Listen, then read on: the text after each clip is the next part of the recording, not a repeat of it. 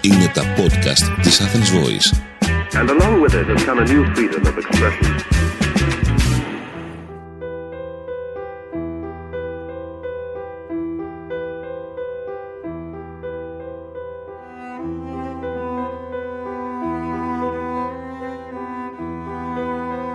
Είμαι ο Θανάσης Δρίτσας, ε, εδώ στην Athens Voice, στη σειρά podcast με θέμα ιατρική και ανθρώπινο πρόσωπο. Ε, σήμερα συνεχίζω να έχω την τύχη να προχωρώ τη συζήτηση με τον εκλεκτό καθηγητή Τάσο Γερμενή, ομότιμο καθηγητή της Ιατρικής Σχολής του Πανεπιστημίου της Θεσσαλίας και αντεπιστέλων μέλος της Ακαδημίας Αθηνών.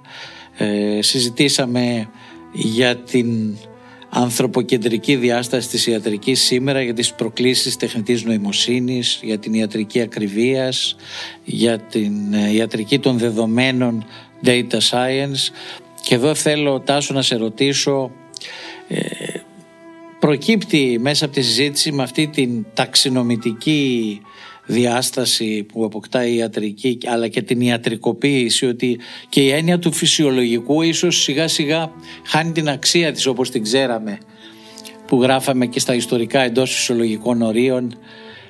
Η έννοια του φυσιολογικού δεν είναι θέμα της ιατρικής ή, ή τουλάχιστον της επιστημονικής ιατρικής. Ε, οι ε, αναφορές, οι, οι συγκρίσεις στην ιατρική γίνονται με τιμές αναφοράς όχι με τις φυσιολογικές τιμές. Ε, η έννοια του φυσιολογικού ε, είναι πραγματικά μια φιλοσοφική έννοια. Ε, έχει να κάνει ε, με θέματα ιατρικής αλλά όχι με θέματα άσκησης της ιατρικής. Με τι έχει να κάνει έχει να κάνει με, το, με, με, με την έννοια της ταυτότητας του, του, του ανθρώπου ε, η οποία ήταν μια έννοια πάρα πολύ συγκεχημένη και αρκετά μπερδεμένη από όταν εμφανίστηκε η επιστημονική ιατρική από την εποχή του Κλοντ Μπερνάρ. Δηλαδή ήταν αρκετά ε, συγκεχημένη έννοια. Ε, αλλά όχι εγώ εννοούσα περισσότερο ότι ε, συνεισέφερε στην έννοια του φυσιολογικού ένας μέσος όρος και οικοδονοειδής. Όχι, αυτό είναι, αυτό, αυτό, αυτό είναι τιμέ αναφοράς.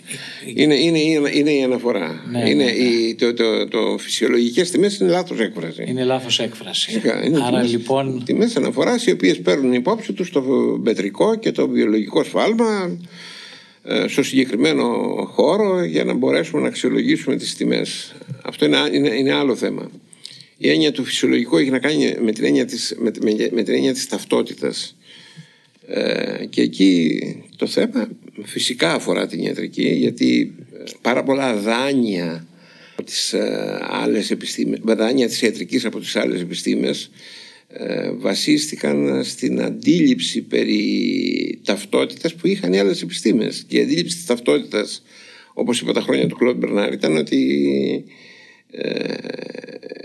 ότι, ότι, ότι, ότι όλη η φύση φτιάχτηκε για να εξυπηρετεί τον άνθρωπο. Η ανθρωποκεντρικότητα που έλεγες προηγουμένως. Ε, όταν ξεφύγαμε από αυτή την αντίληψη αλλάξαμε και την, ε, και αλλάξαμε την, άλλαξε η αντίληψή μας για πάρα πολλά πράγματα και για πάρα πολλές προσεγγίσεις ε, ιατρικές.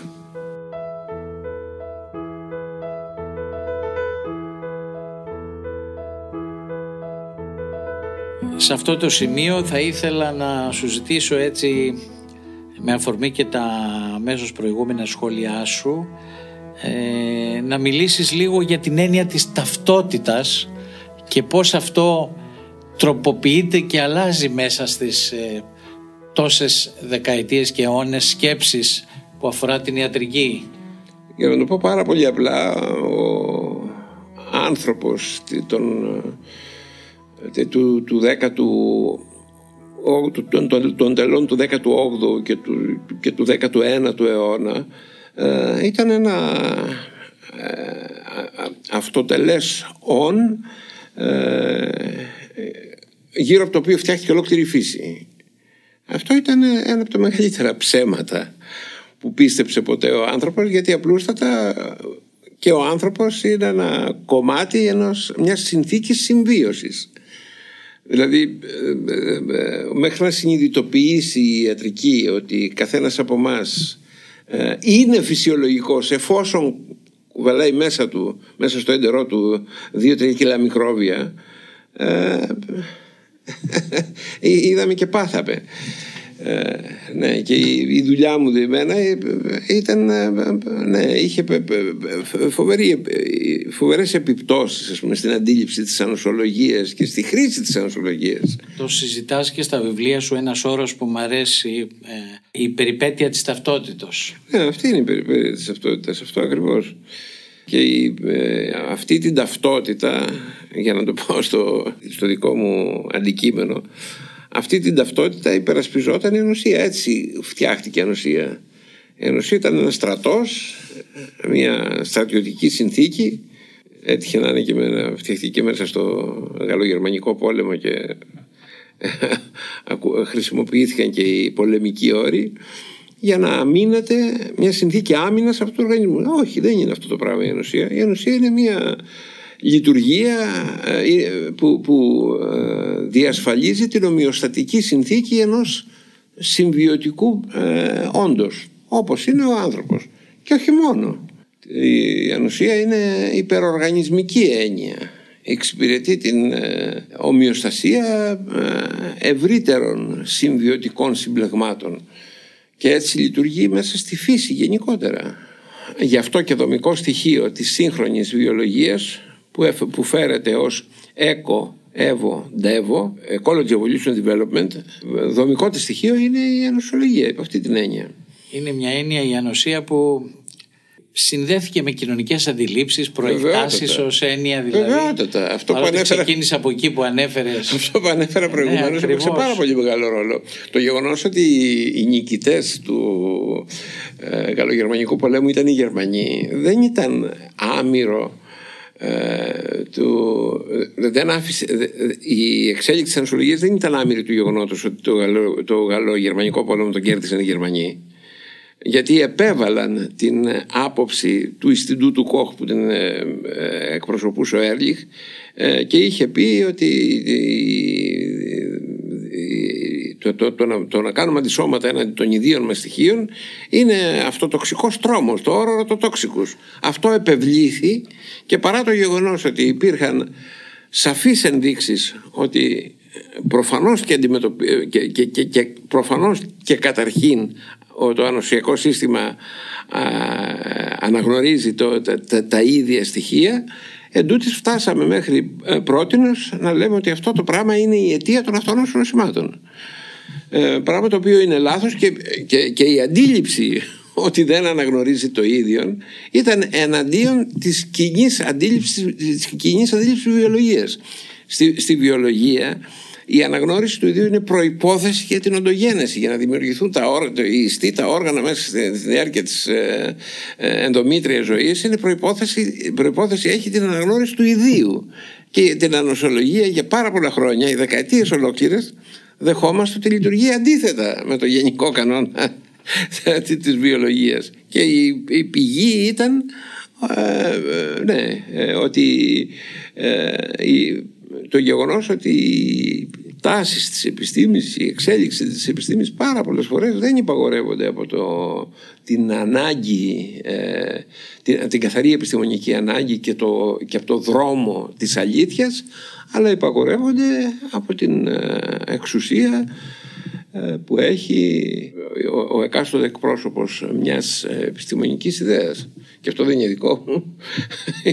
το, το έχει πει ένας μεγάλος ονοσολόγος του Ταλμάς σίγουρα το έβαλες έτσι ε, να κατανοήσει κανείς έτσι όπως τα είπες τι, τι είναι ακριβώς την έννοια της ανοσίας και φαίνεται ότι αποτελεί επίκαιρο ζήτημα η αυτοανοσία και τα αυτοάνωσα ανοσήματα σήμερα. Βεβαίως. Ήθελα να σε ρωτήσω Υπάρχει όντως μεγάλη αύξηση της διάγνωσής τους στο γενικό πληθυσμό; Όχι, όχι, όχι της διάγνωσής τους. Υπάρχει αύξηση της επίπτωσής τους.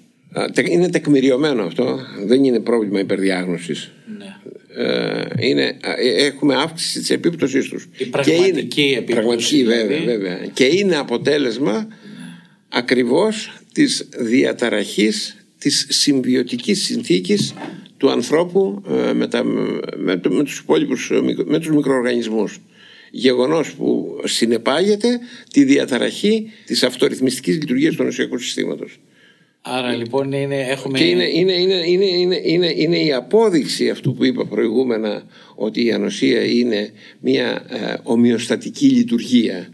Και αυτή τη ομοιοστατική λειτουργία στις δυτικές κοινωνίες, στην, στον αστικό, ο αστικός τρόπος ζωής την καταργεί, κατά συνέπεια καταργεί ε, την, ε, ρύθμι, την, την, την ανοσιακή ρύθμιση η οποία αναπτύχθηκε προκειμένου να εξυπηρετείται η συμβιωτική συνθήκη του ανθρώπου με τα μικρόβια και έχουμε την εκδήλωση της, αυτο, της αυτονοσίας. Έχουμε εκρηκτική αύξηση, δηλαδή θα το έλεγες ε, στο, στις τελευταίες στο, δεκαετίες; Ναι και η οποία θα συνεχιστεί όσο αστικοποιείται ο πληθυσμός όσο αστικοποιούνται οι συνθήκες ε, δηλαδή, Το μακριά από τα μικρόβια. Δηλαδή, κατά κάποιο τρόπο. Ναι. Ε, ενώ γυρίζοντας πίσω στη φύση και λοιπά, αποκαθίσταται κάπως η συμβιωτική σχέση. Η, ιστορία άρχισε πριν 10.000 χρόνια. Αλλά κορυφώνεται τώρα με την Φυσικά. αστικό... άρχισε, άρχισε όταν ο άνθρωπος άρχισε να πίνει καθαρό νερό ε, άρχισε να μην υπάρχει, να μην λειτουργεί η οδός στόματος κοπράνων. Ποια ζώα έχουν ε, αυτοάνωσο νοσήματα; Κανένα. Όχι. Έχουν... έχουν τα γατιά και τα σκυλιά, αλλεργίες και αυτοάνωσο νοσήματα. Ναι. Έχουν τα γατιά, τα γατιά και τα σκυλιά, τα οποία εδώ και 8.000 χρόνια ε, μιμου, ε, ακολουθούν την αστικό τρόπο ζωής. Ενώ δεν έχουν τα κοντινά μας γενετικά ζώα που είναι υπήθηκοι. Οι πίθηκοι δεν έχουν ναι. αλλεργίες. Αυτό είναι πολύ ενδιαφέρον. Ενώ το 1 τρίτο της εκατό από τις γατούλες. Τα οικόσιτα που είναι μαζί με τον άνθρωπο που, λοιπόν ακριβώς, αυτά εμφανίζουν αυτό άνοσο. Και, και, και, αλλεργικά. Και αλλεργικά. Οι πίθηκοι όχι. Οι πίθηκοι που είναι κοντά μας όχι. Ναι. Γενετικά είναι πολύ πιο κοντά μας. Είναι πολύ πιο κοντά. Ε, ε, αυτό είναι καταπληκτικό πραγματικά.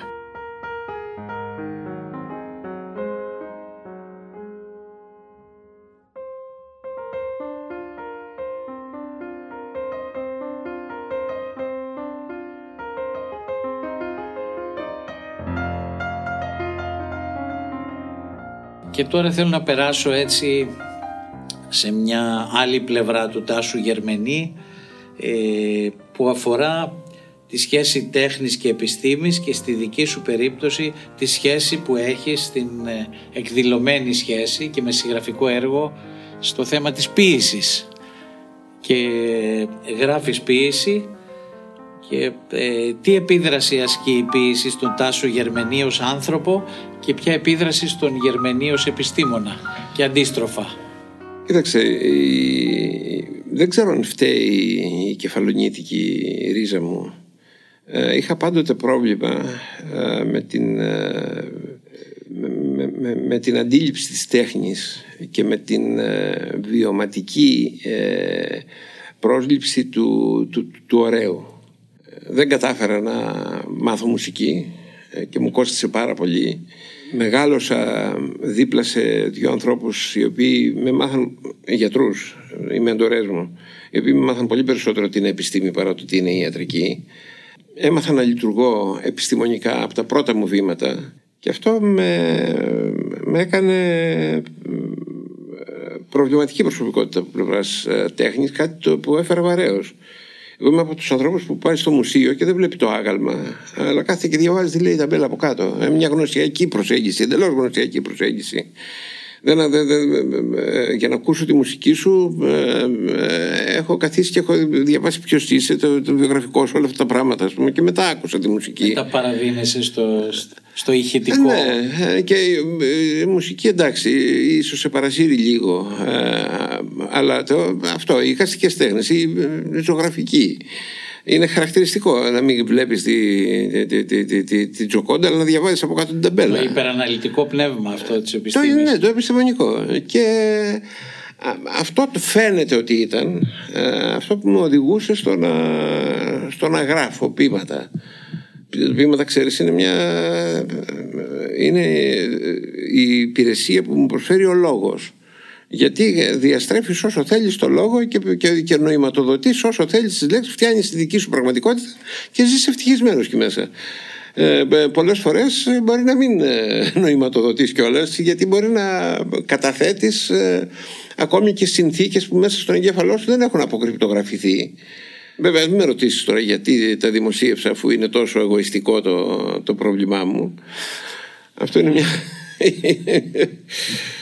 Θα ήταν ενδιαφέρον λοιπόν να ρωτήσω Αναζητούσες αναγνωστικό κοινό όμως για, τα, για την ποίησή σου για να, ε, ήθελες την άποψη των αναγνωστών γιατί το προσέφερες στο κοινό αυτό; Η αλήθεια είναι ότι σε πρακτικό επίπεδο δεν, δεν το αναζητούσα εγώ. Ε, δύο άνθρωποι πολύ δικοί μου είναι αυτοί που με πίεσαν ελάχιστο το ήξερα τη γραφοποίηση που με πίεσαν να, να δημοσιεύσω αλλά ομολογώ με, με, με μεγάλη αίσθηση έτσι, με, μετανοίας ε, ότι ζητάω συγγνώμη από τους αναγνώστες που, που, που, τους εξέθεσα σε αυτή την ταλαιπωρία να με διαβάσουν και δεν ζητάω τίποτα. Ε, είμαι από αυτούς που πιστεύουν ότι ε, η ποιήση από τη στιγμή που θα βγει από τα χέρια του αυτού που την έγραψε ανήκει στον ε, αναγνώστη και το καλύτερο που μπορεί να περιμένει ένας ποιητής από τον αναγνώστη του είναι ο αναγνώστης αυτός να, να, να, είναι να τον βοηθήσει αυτό το πράγμα που διαβάζει να επανανοηματοδοτήσει τη δική του πραγματικότητα με το δικό του τρόπο. Ε, αυτό το πράγμα τι, τι, τι, θέλει να πει, τι, τι θέλει να πει ο ποιητής; Δεν το πιστεύω. Ε, δεν το πιστεύω σαν, σαν ενέργεια.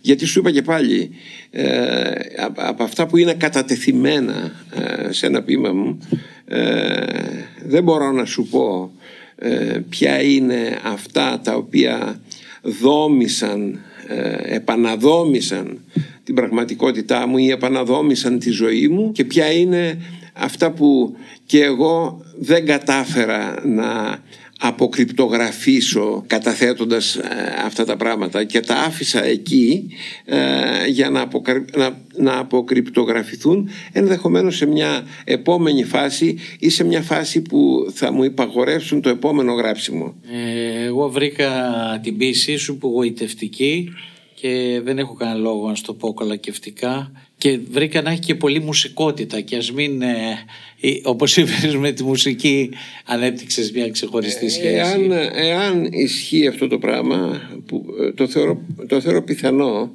ε, γιατί αν για ελάχιστα πράγματα, ελάχιστα κατορθώματα στη ζωή μου σε μνήναμε είναι ότι ε, οι δάσκαλοι που έμαθαν πολύ, πολύ, να, να χρησιμοποιώ πολύ καλά τη γλώσσα και αγαπώ το λόγο φοβερά και ενδεχομένως αυτό να, να φταίει. Και ήταν και ένας από τους λόγους που συνειδητά με οδήγησαν στο να γράψω ποιήση από τα πρώτα μου χρόνια. Δηλαδή τι, να, να ξεφύγω από, τη, από τα δεσμά της ακριβορημοσύνης του επιστημονικού λόγου που έπρεπε να χρησιμοποιήσεις ε, ε, οπωσδήποτε τους όρους μέσα στα πλαίσια που τους θέλει η επιστήμη ε, αυτή, όλη αυτή η δωρικότητα της, ε, του, του, του, επιστημονικού λόγου ε, με καταπίεζε και γι' αυτό νομίζω ότι άρχισα να γράφω ποιήση και όλα τα υπόλοιπα ήρθαν στη συνέχεια. Επειδή θεωρώ σημαντικό να έρθουν και κάποιοι άνθρωποι σε επαφή με αυτά που έχεις γράψει τα ποιητικά δώσε μας έτσι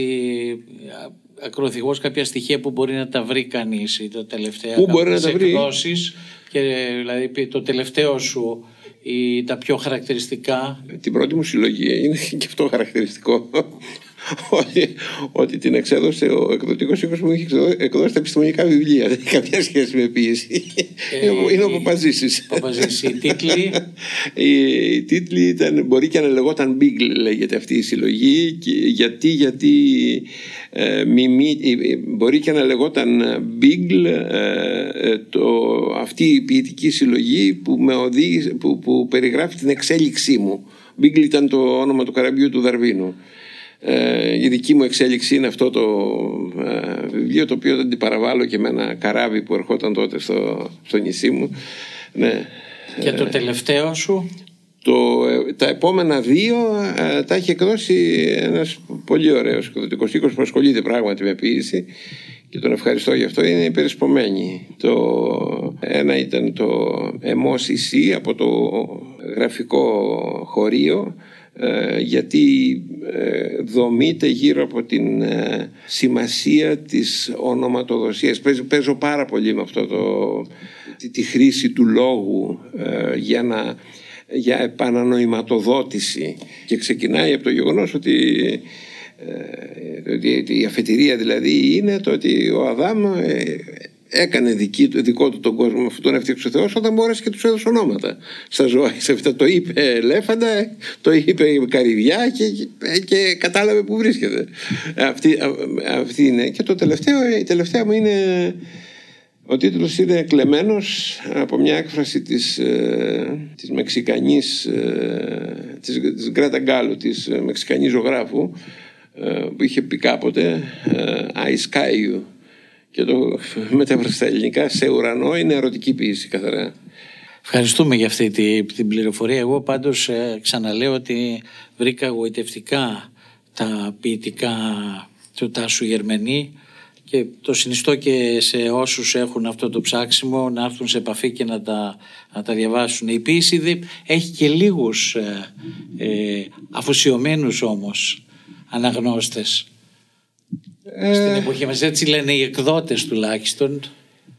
Αν και το βιβλίο γενικά. Δεν δε, δε, ξέρω πόσους αναγνώστες έχει πίεση. Αυτό που με έχει εντυπωσιάσει, Θανάση, ξέρεις ποιο είναι; Είναι πόσοι άνθρωποι ε, εκφράζονται ποιητικά ε, και μάλιστα ε, από αυτούς που εκφράζονται ποιητικά πώς είναι αυτοί που συμμερίζονται τη, τη δική μου άποψη δηλαδή ότι καταθέτουν ένα λόγο ε, ο οποίος είναι όχι ακριβώς σουρεαλιστικός είναι μετασουρεαλιστικός και μάλιστα το εντυπωσιακό για μένα είναι ότι υπάρχουν πάρα πολλοί γιατροί που γράφουν πάρα πολύ ωραία ποίηση ε, και όλα δεν λέω ποιήση για την ιατρική, σαν αυτή που γράφω εγώ ποιήση, ποιήση αυθεντική.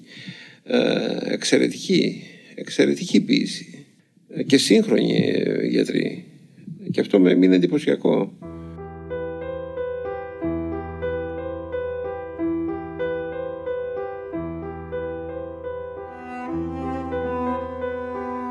Δυστυχώς αυτό το σημείο ε, θα πρέπει να κλείσω αυτό το ποταμό της συζήτησης από την οποία εγώ προσωπικά ωφελήθηκα τα πλήστα και έγινα καλύτερος άνθρωπος ε, έχοντας εδώ κοντά μου τον καθηγητή Τάσο Γερμενή καθηγητή, ομότιμο καθηγητή της ιατρικής του Πανεπιστημίου Θεσσαλίας και αντεπιστέλων μέλος της Ακαδημίας Αθηνών σε ευχαριστώ πάρα πολύ για την παρουσία σου εδώ και για την ε, πλούσια συζήτηση. Ευχαριστώ και εγώ πάρα πολύ για τη φιλοξενία.